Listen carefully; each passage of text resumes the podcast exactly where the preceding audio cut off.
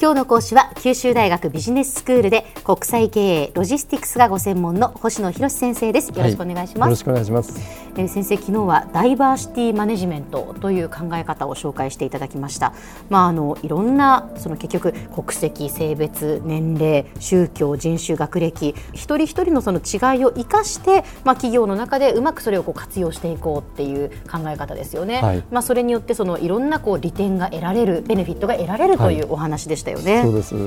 あの国際経営の、まあ、国内の非常に著名な先生で神戸大学の恩師の吉原秀樹先生という先生がですね、はい、日本の企業はなぜ女性と外国人と MBA を活用しないのか理解に苦しむってよく言われてるんですよね。あそうですか、はい、で僕自身こうやってビジネススクールで教えてると、うん、確かに優秀な女性とかですね外国人とか。あるいは、えビジネススクールで学んで専門的な経営知識を持った MBA 経営修士がいるのにですね、うん、企業は積極的に採用しないのはもったいないなと思うんですよね。あの先生 MBA を積極的に採用しないっていうのは意外だったんですけれども、はい、日本の企業ってそうですよ。やはりそのアメリカとはもうはっきり事情が違います。で日本企業というのはですねより消費者の多様なニーズにあの対応するためにとか、うん、あるいは海外に事業を展開する上であるいはこう企業が戦略的な経営する中で、うん、女性、外国人 MBA の能力活用ってすごく重要だと思うんですよね。そうですね。ところが現実には日本の企業は日本人の男性を中心に経営されているわけです。うん。こう考えると、はい、やっぱりいろんなその人たちのこう能力を生かすっていうことですから、はい、その当然その方がいいよねってなんか普通に考えたら思うんですけれども。はいでも現実はやっぱそうじゃないっていう。そういうことですよね、ね、当たり前じゃないかなってあの僕自身もあの多様性の力って普段から非常にこう感じてますしそれを重視してるんで当たり前だと思うんですけど、うん、実は一般には当たり前じゃないんですよね。うん。でこのダイバーシティマネジメントという考え方自体がですね出てきたのは、まあ、世界でも1960年代70年ぐらいから始まって、うん、ようやく1980年代後半ぐらいからこう企業が導入してきてるんでそんなに昔からある考えではないんですよね。意外とこう新しい考え方ということなんですね。はい、そうなんです、はいじゃあ1960年代何があったかっていうとアメリカでその公民権運動の始まりがあって、うん、あの1964年に新公民権法でですね、まあ、人種的マイノリティの差別の解消が図られたんですね。はい、でその後に企業だとか大学でも進学の際にですねそういうマイノリティに不都合がいかないようにということで、アファマティブアクションですねいわゆる優遇策が導入されたんですね。うんうん、でさらに企業が本気で取り組んだのはまだ後なんですけど、まあ、ダイバーシティマネジメントをすることによって、まあ、いろんな人的資源が活用できるということで、まあ、企業のイメージが向上するとか、うん、まあ、CSR という観点から少しずつ始まってでその後の段階で初めて多様性というのは実は力になるんじゃないかということに気がついたということであの割り時間かかってるんですね。なんでそんなにこう浸透しなかったんでしょうね。あの昨日冒頭に小浜さんいろんな多様なチームで仕事するのっていかがですかってお聞きしましたよね、うん、その時に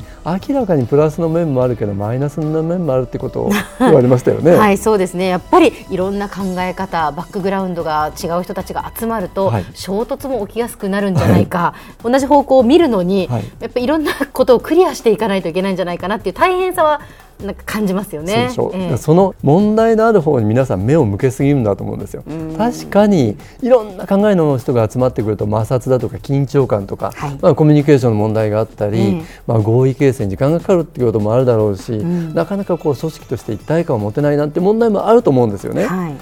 つまり同じチームでプロジェクトに取り組むとしてもなんかこうあまりメンバーの考えが隔たりすぎるとまとめづらい、うんうん、でそれがストレスになったりとかいうことがあると思うんですよ。そうですねまあ、その点をあのいつも仲間と仕事すれば、はい、それこそあうんの呼吸で済むっていう。まあ、楽ですよね。楽ですよね。その方が。だからそっちに流れていくんですけど、一方で。そのプラスの面って見てみると、いろんな視点だとか見方を持った人が集まるわけですよね。僕たちでは考えつかないようなことがこう持ち込まれるとか、そうすると何かこう環境の変化に対してこう即応することだってできるだろうし、とってもいいものもあるわけですよね。で企業はむしろそのプラスの面に目を向けなきゃいけないんじゃないかっていうのが主張したいところなんです。ですね。おっしゃるようにその、まあ、多様性の中でもその特に女性外国人そして MBA これをこう活用していない日本の企業というのは、はい、言ったら日本人の男性を中心にビジネスを行っているっていうことですよね、はい、でもそれがやっぱり違和感がなくて、うんうん、スムーズに進むというふうにまあ、なんとなく思っている、ということなのかもしれませんね。もしそれが日本の企業の競争優位性として維持できるんであればそれはそれでいいのかもしれないです、ただ昨日もお話をしたようにこれから日本の企業がですねビジネスを展開しなきゃいけないのはもう国内だけじゃなくて海外のお客さん向けなんですよね、うん、まあ、そうすると今までこう培ってきた知識だとか経験がもう通用しなくなってくるわけです、うん、だとすればその知識経験を持っている外国人が留学生としてそこにいるのになぜそれを取り込まないの？と。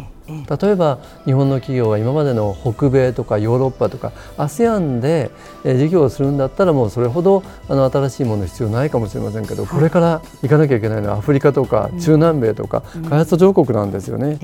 その時にいろんな人の力って借りるべきじゃないのっていうのがあの主張したいところなんです。そうですね、はい、積極的にそういう人たちの力をこう活用していく、はい、採用すべきだということですね、はい、今日は外国人を中心にお話をして昨日は女性の力っていうことを言いましたけれども、うん、まあ、多様性っていうのは、まあ、性別国籍年齢人種宗教あるいは最近ではソーシャルインクルージョンという社会的な包摂という障害のあった人も含めてですね多様性を取り込んでいこうっていうこう傾向にはあるんですけどなかなか企業がそれを具体的に実施してないっていうのが現実だと思うんですね。せっかく多様な人材を採用しても、やりがいを持って働いてもらおうと思うとやっぱりいろんな制度も変えていかなきゃいけないと思うんです。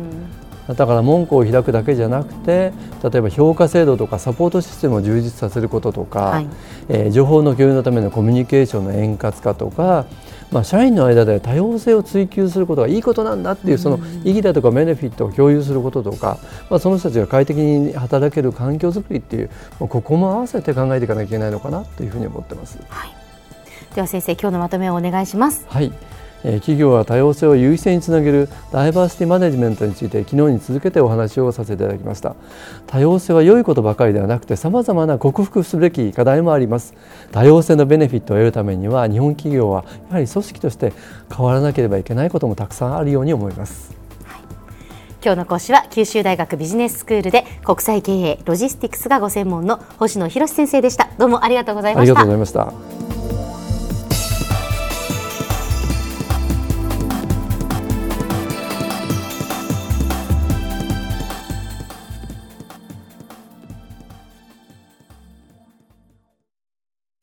QT プロは通信ネットワーク、セキュリティ、クラウドなど QT ネットがお届けする ICT サービスです。九州中に展開した光ファイバー網を基盤に一番身近なビジネスパートナーとして九州の企業自治体の皆様をサポートします。詳しくは QT プロで検索を。